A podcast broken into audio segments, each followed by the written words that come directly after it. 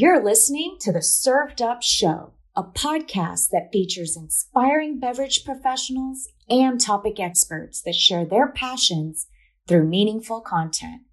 Your hostesses, Bridget Albert, is best known as the Market Fresh Mixologist, an industry mentor with over 25 years of experience. And I'm Julie Milroy, best known for my passion for leading change and helping others grow in their careers. Grab a cocktail and sit back.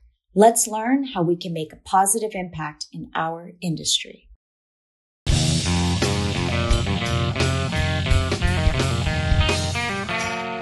Hey, y'all, it's Bridget here. I had the honor and pleasure of chatting with my friend and industry vet, Kate Gerwin. Kate recently was a contestant on Netflix Drink Masters. She's also had a very long career in the beverage industry and owns a Tales of the Cocktail award winning bar that she's going to tell you all about in this show. So please sit back, relax, grab yourself your favorite cocktail and enjoy this very special episode.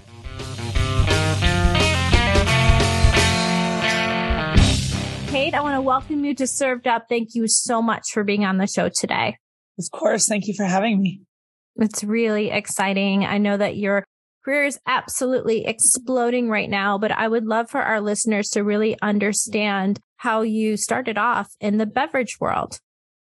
Yeah, um, I started off in the wine world. Um, I grew up in Sonoma County and I, you know, as most people do, I was a server in high school and um, I got really interested in wine and wanted to be a winemaker. And when I turned 21, I started working as a cellar rat, um, which is the, the fun term for people who shovel grapes and send lab analysis off. And I, I lived in Napa and I did that for um, a couple years, kind of trying to work my way up through the wine industry. Um, and then I uh, met my ex-husband, and we he's a chef. Uh, he was on his externship from culinary school in Napa, and we decided that we were going to move to New Mexico and open a restaurant. And it was going to be a very wine forward, uh, culinary forward restaurant. He was the chef. I was a sommelier. And we got to New Mexico and opened a restaurant and people really uh, just weren't quite into wine like I had hoped. They kept asking for cocktails and everybody wanted drinks. And so I came up with a very simple 10 cocktail menu and um, people loved it. Um, I was actually very lucky. Uh, Tony Abou-Ganim and um, Charlotte Voisey came through the market, came to my bar, and they said, you got, you should be doing more cocktails. You have a great palate. These are really interesting. And I was like, but wine, but wine. Um, and we, uh, we won a Sante award for spirits hospitality in the Southwest. And they took us on this trip. And I again got to meet Charlotte.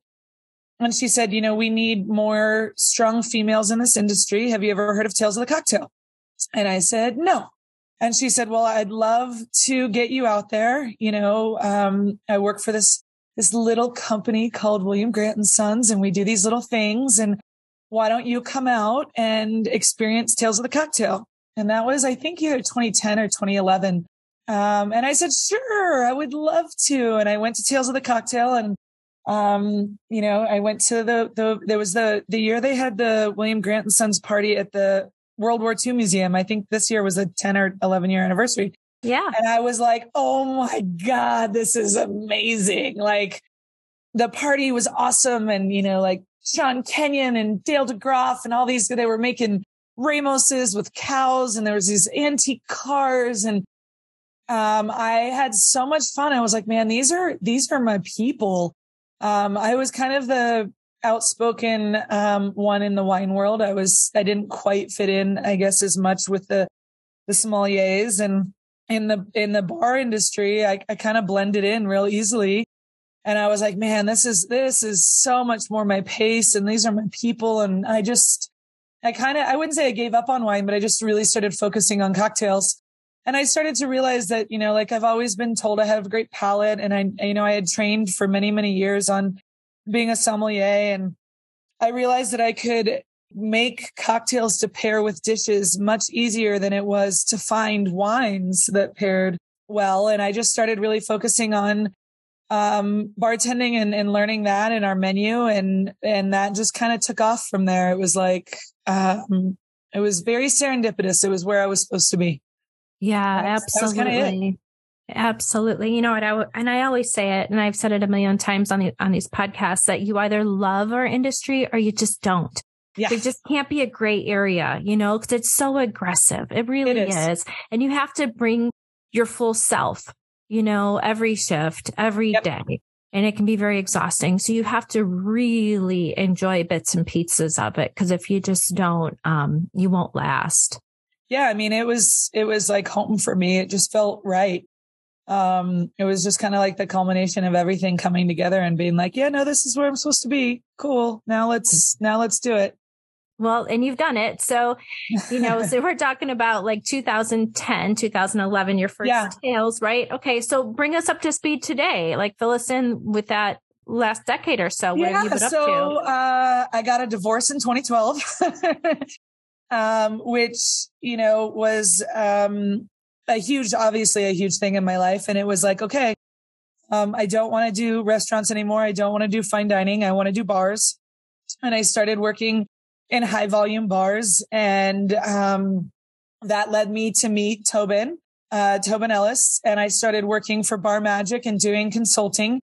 And that started to get me to travel and just, you know, kind of get out of my comfort zone. And we started opening bars in, in Louisville and Winston-Salem and Baltimore. And I was um, working with him.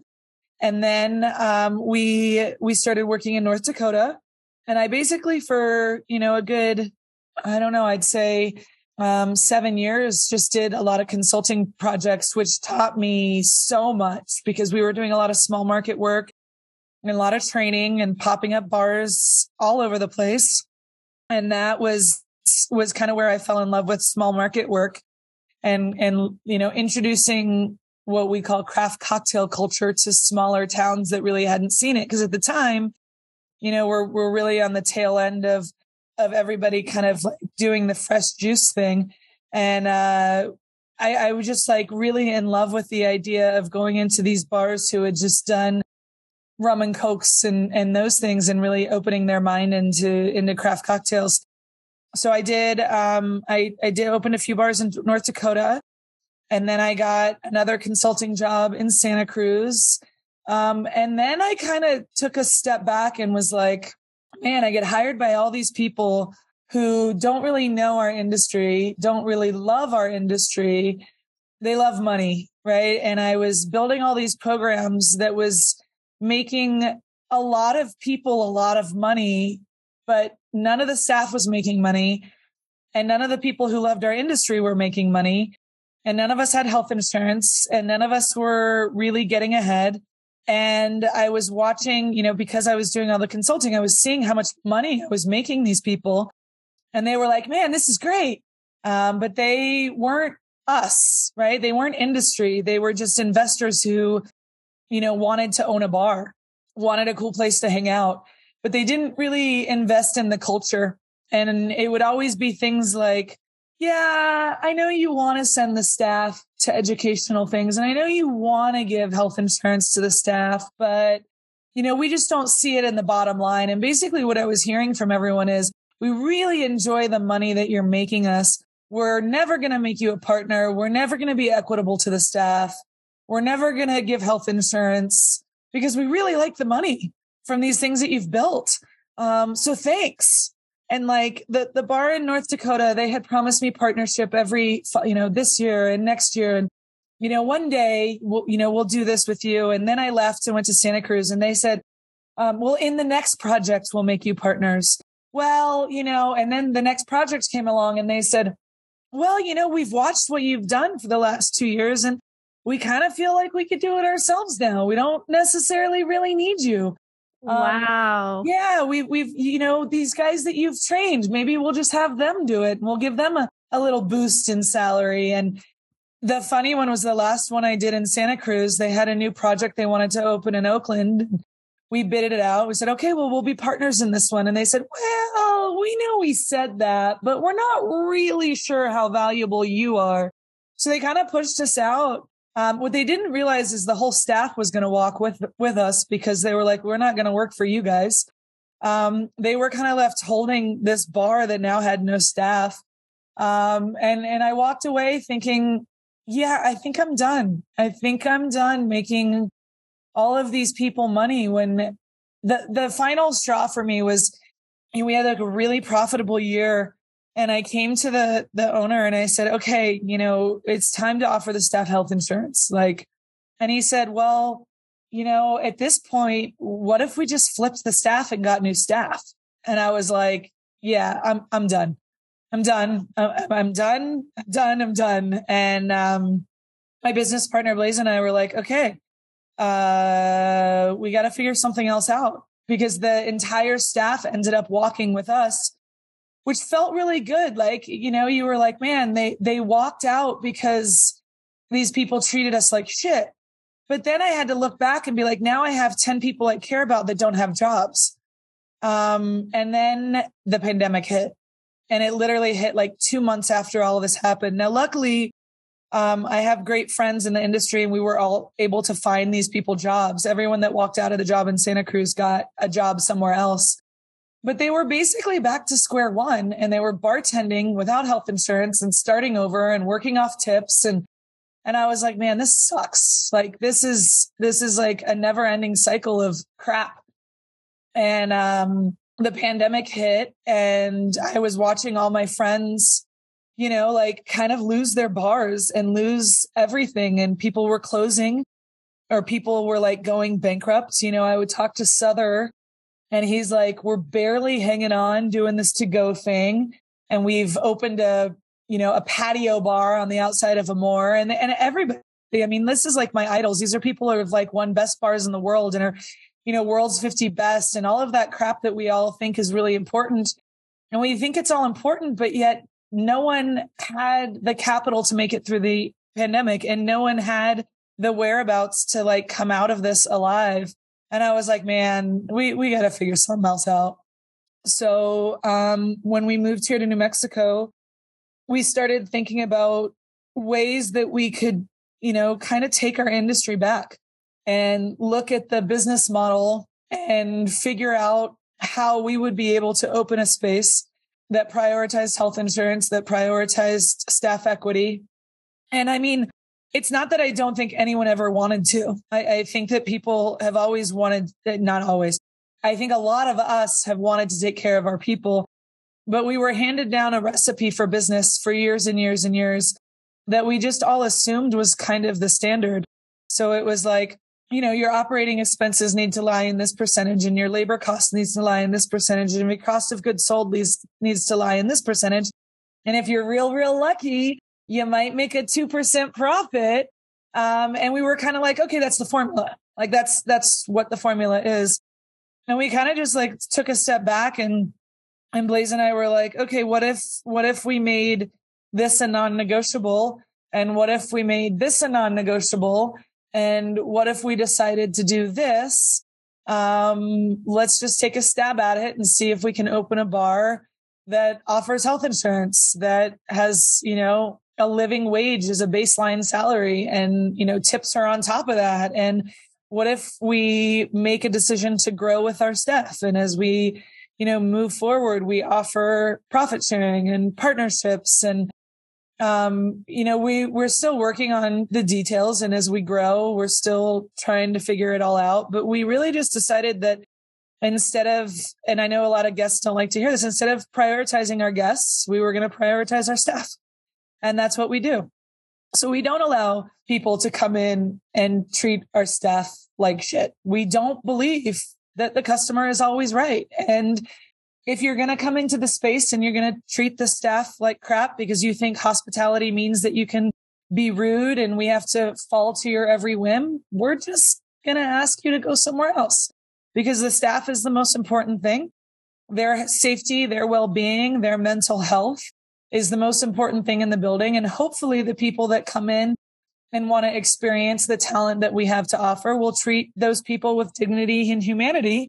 And then the hospitality that they deserve can be met. Um, and that's just kind of where we are now. And it's been a year and a little over a year and, you know, we're in Albuquerque, New Mexico and we're winning awards and our staff is still stuck with us and they're, you know, living beyond a living wage and they have access to the things that make them feel important, hopefully. And, you know, we're going to grow with that and keep trying to work on how to make it better for them and hopefully show people that there's a, a new business model that we can kind of start gravitating to and adhere to that prioritizes the people that really make it work. Because in my experience, the two people that the two groups that have been prioritized in the hospitality industry have been the customers and the owners. And the owners, meaning the investors or the people at the top. And then the people that really work their asses off and, you know, try really hard to make this all happen. We, we fall into depression and, you know, we have to find ways to do GoFundMe's if we need surgery or if we break a leg or we break a bone or, you know, we rely on each other to support each other. And I think that we create, I mean, to our own detriment, we created a business model that basically tells everybody that they're more important than us. And we kind of just were like, yeah, that's just what it is, right? You got to be tough to be in this industry, or you got to be this to be in this industry, or you got to be this. And it was kind of like, well, what if you don't have to be those things? Um, what if we just kind of put a different couple pieces here and we move this over here? And what if we prioritize the people and make them best? And I, I can tell you there's times where I've second guessed ourselves or, you know, we've, we've told guests like you're just flat out wrong and you can't treat people like that and you can't do this. And, you know, we get Google reviews or Yelp reviews and they're like, Oh, they, you know, the drinks were great or this was great, but they didn't, you know, adhere to my every whim. And, and it, it, I got scared. But what I really realized is those aren't the people that deserve what we have to offer. They're just not. They're not the people that deserve to be here. Um, they should, you know, be stuck making their own drinks at home until they learn how to treat humans, in my opinion. Um, and the people that deserve to be in our spaces are the people that treat us with humanity. And there's a, there's a, um, a mental health expert and she has a, an Instagram called, um, healthy poor and she made a post. Her name's Laura Louise Green, and she made a post about hospitality is is basically the responsibility of the guest and not as much the responsibility of us. And the the gist of it that I got out of it was that we can't give hospitality until the guests recognize our humanity. And once they recognize our humanity, that's when hospitality ha- hospitality happens.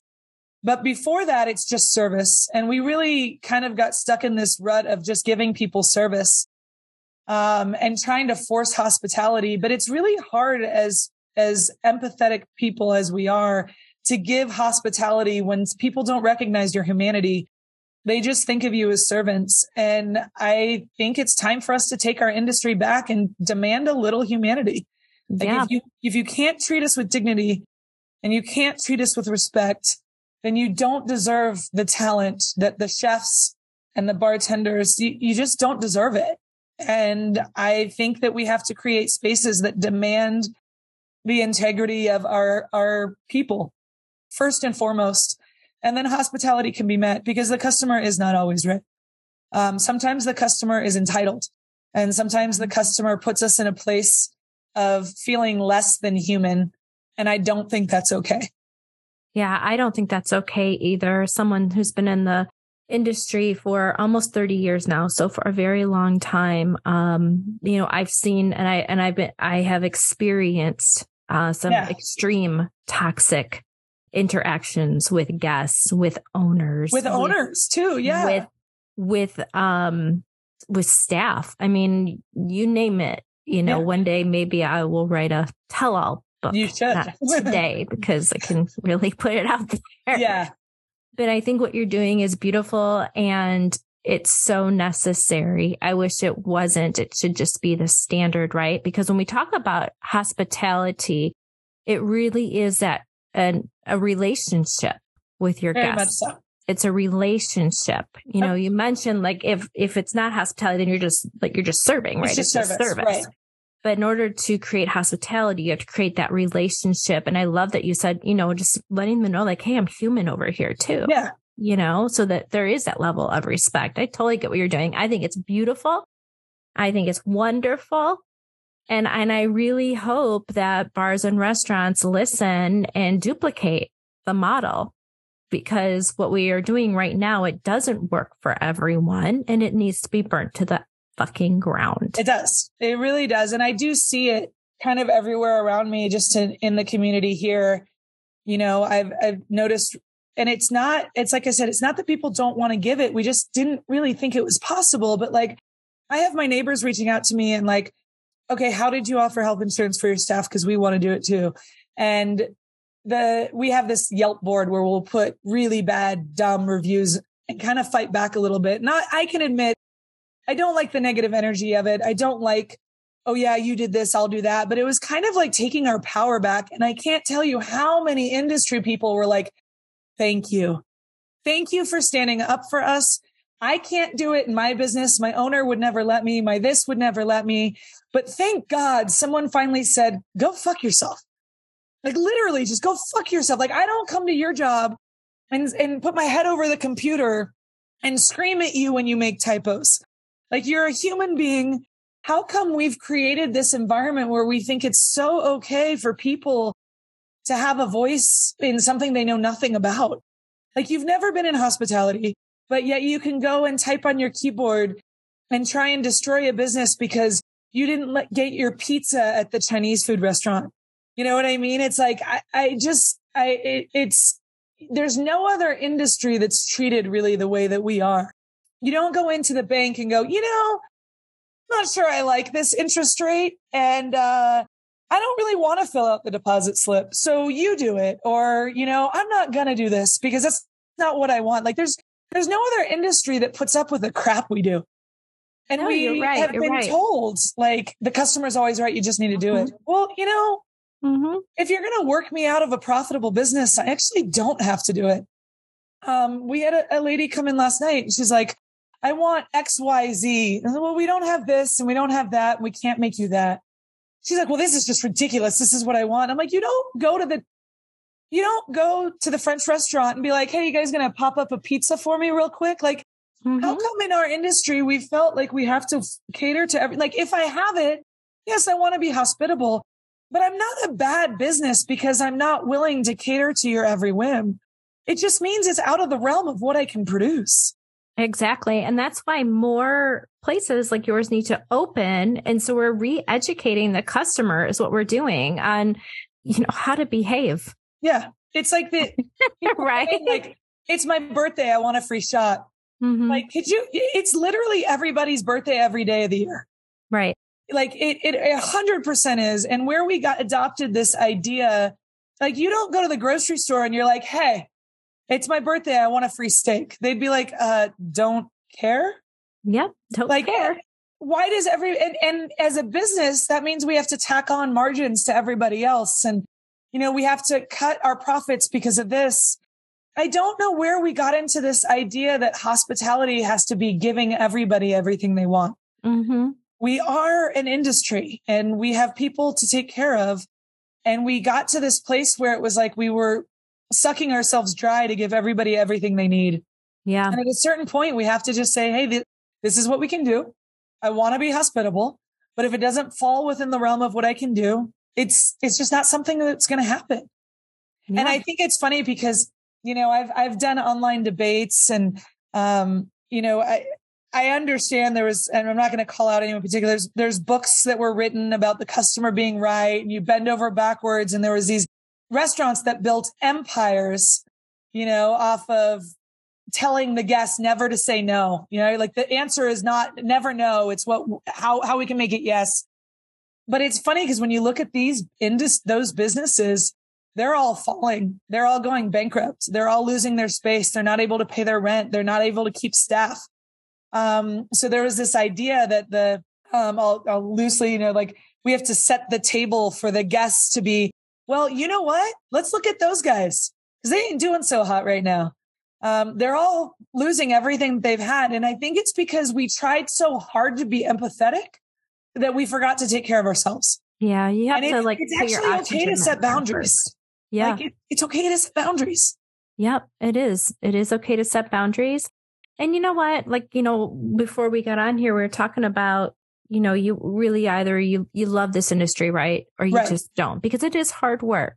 It is. It's it's hard work to be hospitable. It's hard work to get in that space um to really to to be able to give a true um hospitable experience. You're on your feet. A lot yep. of times we're working long hours. You know, let's talk about the real deal behind it. I know like I could never work behind the bar. I know that my time, I, I was out a long time ago. Feet, arms, carpal yeah. tunnel, and both wrists. I mean, all kinds of shit, right? So it's rough. It's rough. So you do have to enjoy it. And I believe that those who really do, um, that they give out an experience that is so memorable, right? That people want to come back to hang out with, you know, whoever you have behind the bar, whoever you have that might be your server, right? Yeah. And maybe they're not even so hung up on what they're drinking and what they're eating, but they want to come in for that companionship and yeah. for that relationship because it's fun and because it's nice. Exactly. You know, when it's done right. And I've exactly. had those experiences in my lifetime as well. I've had every, every, every part of it. I know yeah. you have too, but I think what you're doing is incredibly special and it's important. Yeah. I think, I think it was just time after kind of taking a step back and being like, man, I've made a lot of people a lot more money, but I'm still driving my grandma's 1989 Buick LeSabre. And if I don't have health insurance and I'm in my 40s and I'm kind of tired. Um, so yeah, that was it. It was like, okay. So then it was like, well, now I opened this bar in, you know, a tertiary market and, you know, we don't have a PR company and we don't have a marketing firm. And I still to this day run our Instagram by ourselves. We don't have access to, you know, I, you know, I was really surprised when we got the Tales Award because there's always that rumor or that feeling going around of like, if you don't hire XYZ PR firm, or if you don't do this or you don't play the game, you're not going to get an award. And I honestly didn't think we'd get the award. And it was like the most gratifying, humbling experience to have my peers look at what we were doing from a distance and be like, yeah, you know what? Fuck this. She's getting the award. That bar is getting the award because they may not have the PR and they may not be taking the fancy cocktail photos and they might not be doing all of the, you know, the cocktail books. But damn, does it feel good to watch someone doing this in a small market?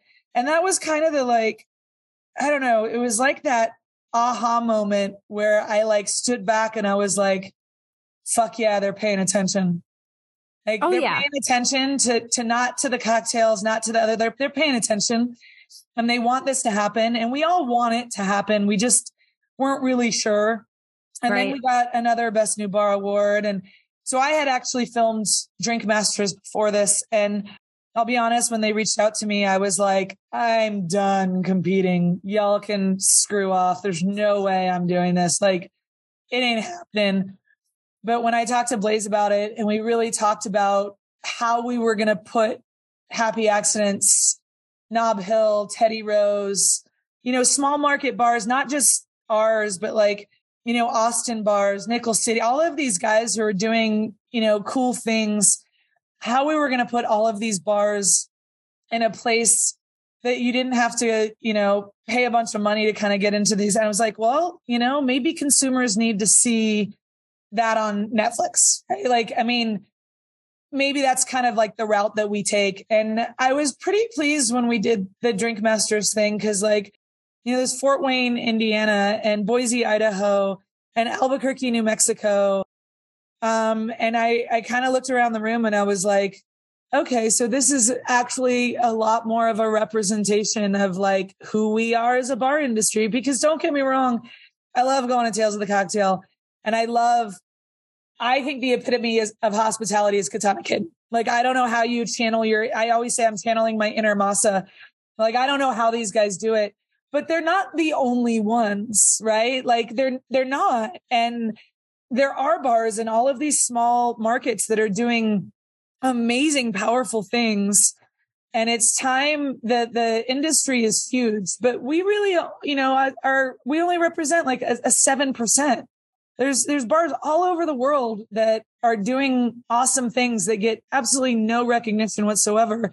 And maybe if the consumers start realizing that they have these things in their backyard. Maybe that will give us the boost that we need for people to start enacting these things in their own towns.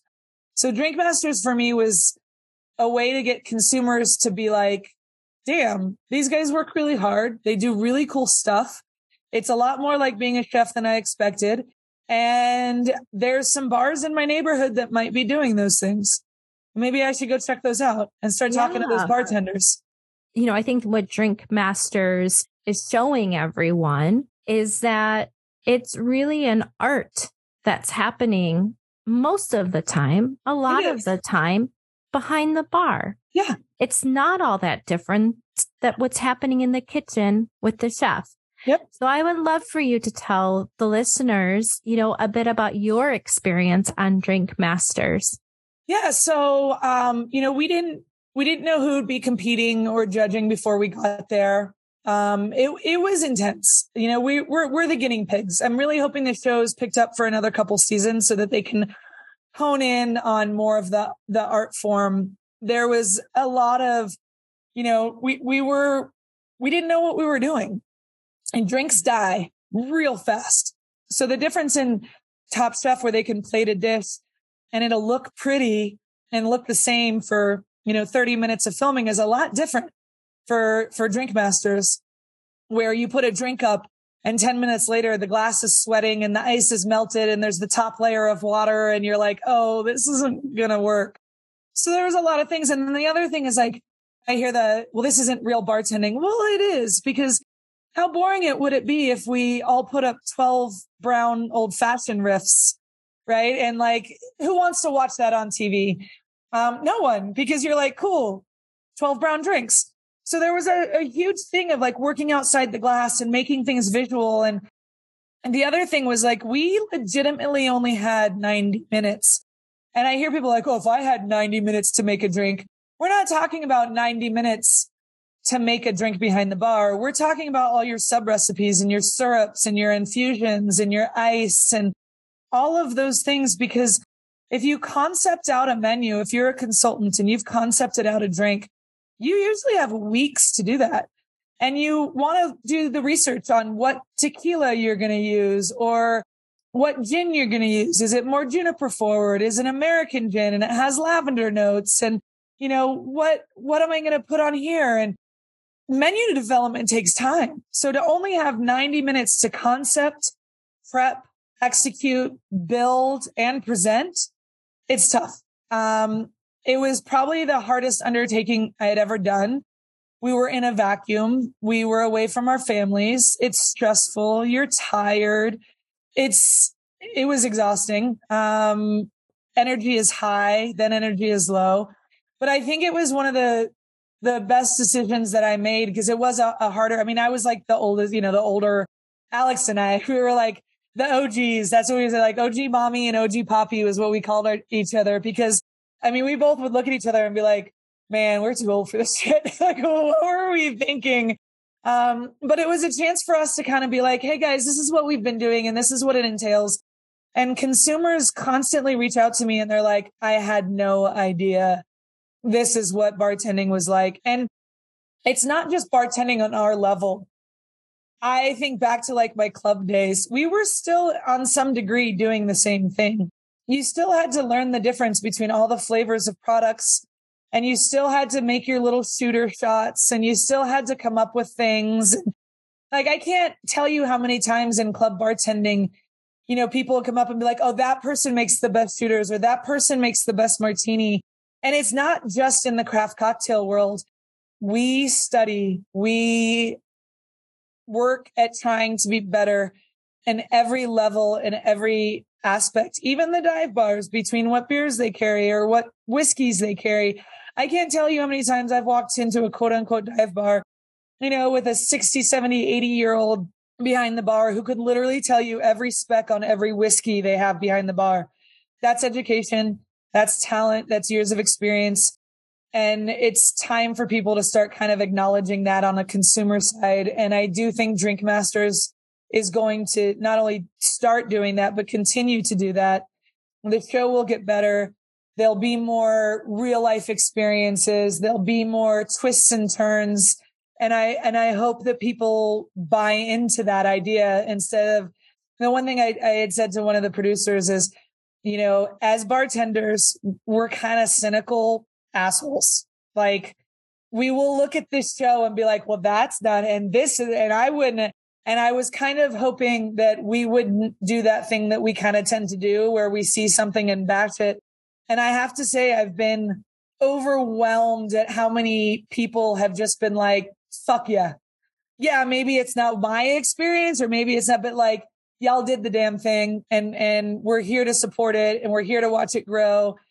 Um, the biggest thing that got me, and literally like I'm almost going to choke up now. Um, one of my mentors and idols, Cheryl Charming, reached out to me. And if you know Cheryl, she is an icon. Like she's, yes, she is. She's she been around, is. right? Like, mm-hmm. fuck, that woman is. She's written more books yep. than anyone that I know. Yep. She brings a It- light of entertainment Yeah. to the bar that is second to none. The woman is a literal magician. She is. And like, Amazing.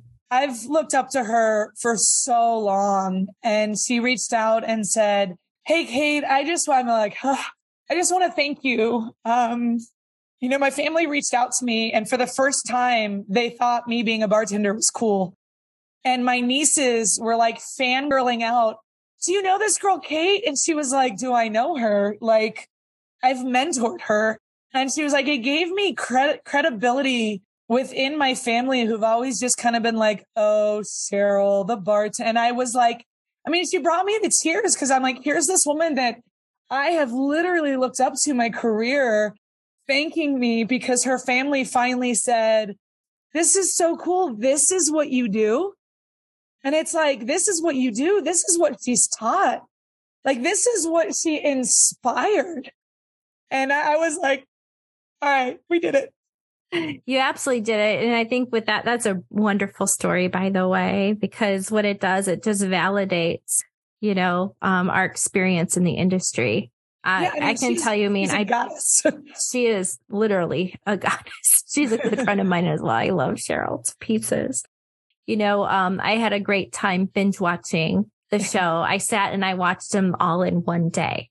So my family is like, are you still watching it? I'm like, I am. I can't stop. It's horrible. I was like, Yeah. ah, it was so fun. But um, I was just incredibly proud of you. I was incredibly proud of our friends on the show, you know, including um the judges like Julie yeah. for really just doing us all really proud. You know, it's such an important series. I was actually telling um, my team at work, I'm like, have you watched it? And none of them, I don't believe have ever bartended a day in their life. And I said, you know, it's, it's so important. It's like, think about, you know, the chef who maybe saw Julia Child on TV for the first time Yeah. and said, wow, now this is what I do. Now the world knows. Yeah. And I said, it, it's an important show. It's a really important show to our industry. Um, and I, and I think it's fun and it's funny and, and sometimes I cried. Like it, it really drags you. So did I. I know you did. I saw. But it's wonderful. It's such a wonderful show. Can you talk about some of the highlights for you personally? Um, hands down, the people. You know, I ta- I I literally was on the phone with Suzu when I was like, "Hey, I gotta go. I gotta do this podcast." I talked to Suzu, if not every day, every other day, and we text constantly. Um, I talk to Mare constantly. Like, I, I, you know, Capri is just a goddess, and Raj, you know, I feel like those that had to go so early just missed out on people getting to know who they are because we were there for weeks together. So people are like, Oh, why did you cry? You were only, it was episode two. And I'm like, cause we spent weeks together beforehand and we've also known each other in the industry forever. And these people are incredibly talented and it was hard to see them go because you knew they had so much in them to give. So it was definitely the people. Like I, I can't be more thankful for the relationships that I got in that. And then secondary would just be what I think it's going to do. I'm, I'm praying that Netflix picks up another season because I want more people to realize what we do and who we are and how important it is and that it's a viable career and it's something you can grow into. And, you know, the amount of people who've just reached out to me via Instagram and been like, you know, I knew I could do this or thank you for inspiring me or now I want to do this or can I come work for you or I'm going to do this. It was like, man, this is way overdue. And the producer of, um, Drink Masters, you know, I met him on Bar Rescue and he had been pitching this show for eight years. Eight years. Eight years. Eight Are you kidding years. me? Wow. Trying to get a network to pick this up. So what people don't realize is like, if we don't get the support of Drink Masters, it won't happen again. No one's going to do it. No one's, I mean, it was, it was a very expensive show to produce. No one's going to put the money into it if we don't get the traction I will say we're today's the deadline that Netflix kind of like goes to really make their decision on a second season. But like when people were like, Oh, I started watching it and I didn't finish. I'm like, go finish. Like you have to go finish the show. Like I don't care if your favorite person got kicked off. Let it run in the background. I don't care if like, yeah, I love DDO, but he's like, I'm not watching. And I was like, bitch, turn it on in the background and walk away. If you care about our industry, turn it on I, you know, he's, I make cocktails every day. And I'm like, I don't care. Turn it on, walk away. It's bigger than you. And that's what I was trying to, it's, it's bigger than the first season. It's bigger than that bartender that you saw got kicked off. It's bigger than the person that you didn't think should have done this or it's, it's, it's for us. It's for the future of us. And I, I, I hope, I actually think personally, I think Netflix is going to pick it up because we've gotten a lot of traction but it's like it's bigger than that. It's bigger than all of us. It's bigger than one one thing. It's bigger than your opinion. Um, this is a, a platform for us to grow into other things. And the other thing is like, you know, think of the spin-offs and the this and the that. Like we were all devastated when we lost Anthony Bourdain and it was a huge hit to our industry and no one can ever replace him.